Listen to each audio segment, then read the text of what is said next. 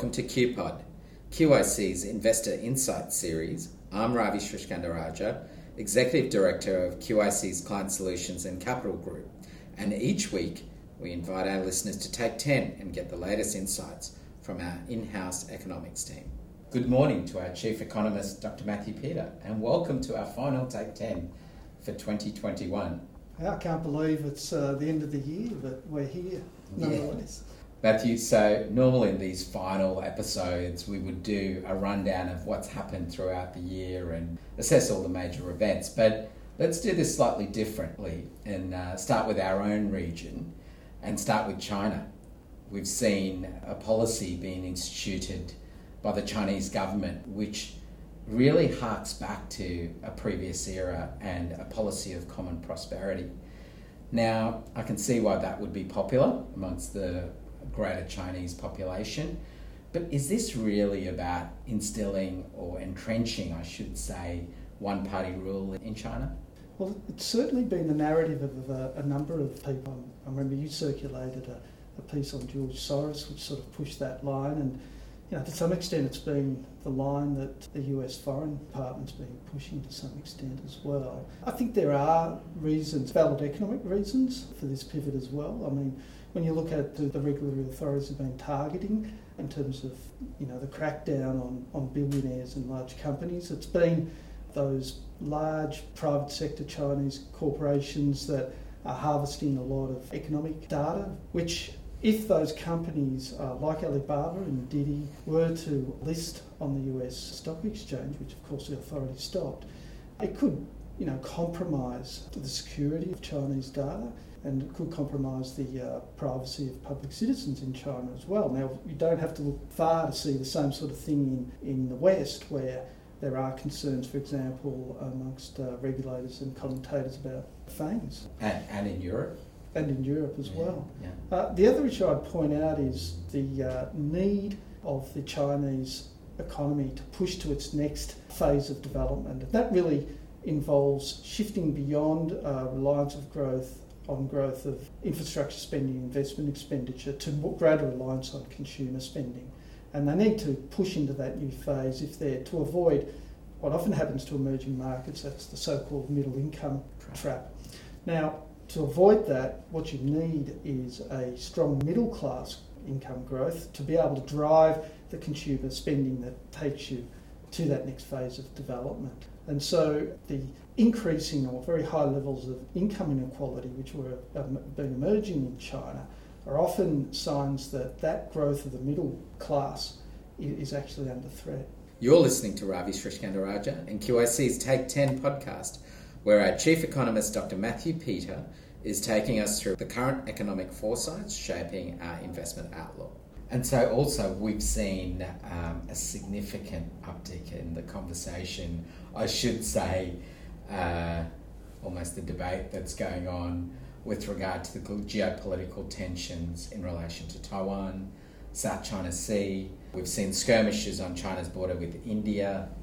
What are the implications for the global economy as a result of this ratcheting up? Well, it's certainly the case, isn't it, Ravi, that China's been exercising its uh, political and economic uh, muscle over the last five years or so, and equally the US and the West have been pushing back. My fear is that that pushes us into distinct trading blocks. China has significant clout within our region. For example, uh, 10 ASEAN countries, the countries closest to us, China annual trade is about $685 billion. Uh, the US, on the other hand, is about only about half that. China's also been forging strong economic linkages within the region. It's recently a signatory to the, the Regional Comprehensive Economic Partnership, which comes into existence on the 1st of January, which the 10 ASEAN countries are signatories, as well as Australia, but not the US. On the other hand, the US has been pushing ahead uh, with political alliances, um, the AUKUS agreement with uh, the US, Australia, and the UK is an example of that. Question is which strategy wins? Is it the, uh, the submarines or the uh, jobs and uh, incomes? That's the question. Uh, my fear is that for a number of our countries in our region, that economic pull will be the strongest. Problem for us, uh, I think, in Australia that that potentially creates is that whilst we we'll probably still be able to uh, export our iron ore and met coal to China over the next five to ten years uh, because of the, uh, the need that China has for that. We may be excluded from exports of other strong export industries like tourism and educational services, particularly to those countries in the Asian region that themselves are very strong growing and with burgeoning middle class. Let's shift our focus to Europe. In Europe, you've seen the retirement of a giant in our times, in Angela Merkel, and if we go across the channel, uh, we've seen the consequences of Brexit and the labour shortages that have occurred there, and then move north in November. The world met uh, with COP26, really focused on a energy transition plan for the world and a focus on net zero emissions. But if I can go across the ditch again, um, at the same time, we're having an energy crisis in Europe, partly as a result of uh, the fact that the renewable source of energy, being wind, did not blow in the parts of the world where Europeans have their wind farms. How do you see that playing out in 2022 and beyond? Well, it's interesting that you draw attention to that problem of intermittency that the uh, Europeans had with their renewables in the northern hemisphere summer. I think that and, and the consequences of that are quite important for us and the rest of the world on a number of um, fronts. And uh, one of them is political, actually. And you've seen just recently the uh, natural gas prices, futures prices spike again close to their October highs as the German regulators knocked back um, ratification of the Nord Stream 2 gas pipeline from Russia to Germany because it wasn't compliant to uh, EU laws. But coming back to your point about the renewables, I mean, what Europe has been very successful at actually is shifting its energy sources towards renewables. So uh, when you look at the distribution of energy sources, uh, Europe's got about 36% coming from imported oil and about 64% coming from other sources, of which you've got renewables, coal, natural gas, and nuclear. Now, the renewables account for about a quarter of that uh, non oil energy source. About a fifth is from coal and a fifth from nuclear, and about 35% is from natural gas. So, a really big share coming from renewables, which is great. Except, as you said, when the wind stops blowing in the North Sea, and all of a sudden the intermittency problem exists because of the lack of storage capacity currently for our renewables in general. In other words, the Europeans had their Adelaide 2016 moment.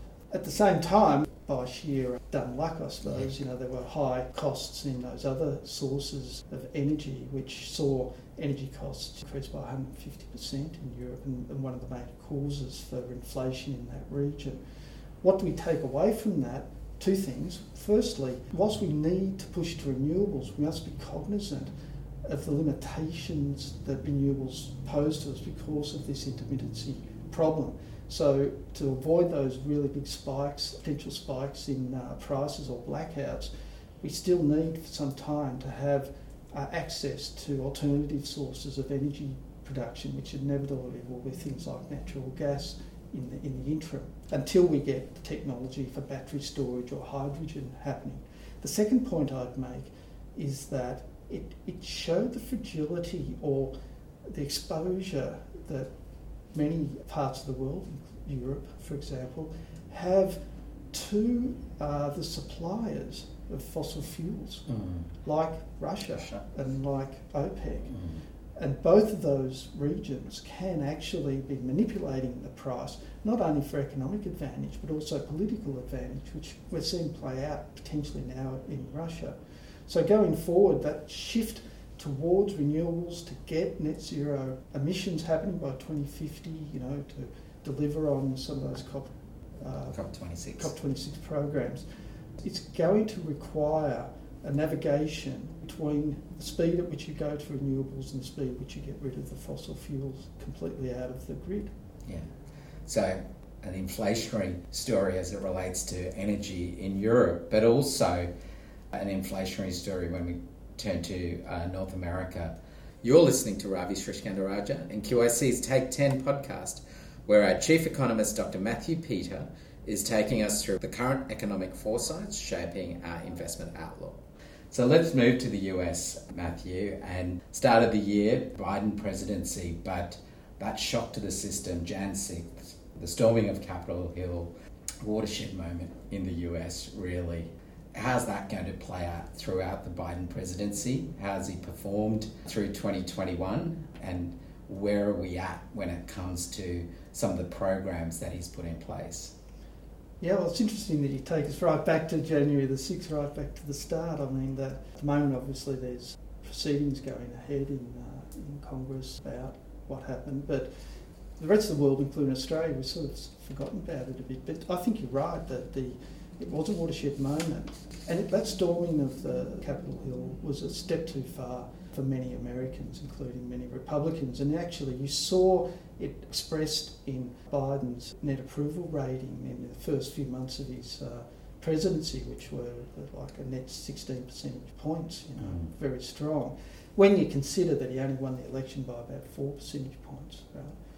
And, and I think what it did for him in that period was enable him to galvanise the progressives and the moderates within the Democratic Party and get the American Rescue Plan, that $1.9 trillion fiscal stimulus package, over the line in his first uh, months of presidency. I think we are seeing now, though, as you sort of alluded to, uh, like a legacy of that package in, in two spheres. One is in inflation. So it turned out that $1.9 trillion worth of fiscal stimulus, which was really a, a big sugar hit handouts to the household sector, proved to be way too much than, than, what was required at the time. And it's part of the reason that the US is experiencing high levels of inflation at the moment. It had another legacy um, effect, which wasn't so obvious at the time, and that was the nature of those handouts.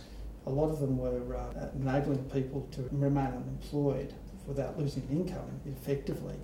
It meant that they didn't come back to work once um, COVID passed, as long as they were getting the handouts. Mm. So you saw this collapse in, in, participation rates and a fall in the unemployment rate in tight labour markets, mm. even though the level of employment in the US at the moment is still three trillion. Uh, three trillion, three million. I was getting the trillion, yeah, billion, million, three million workers less than what it was prior to COVID. So they're, they're two sort of legacies there that have really impacted the inflation outlook that's, that we see in the US at the moment.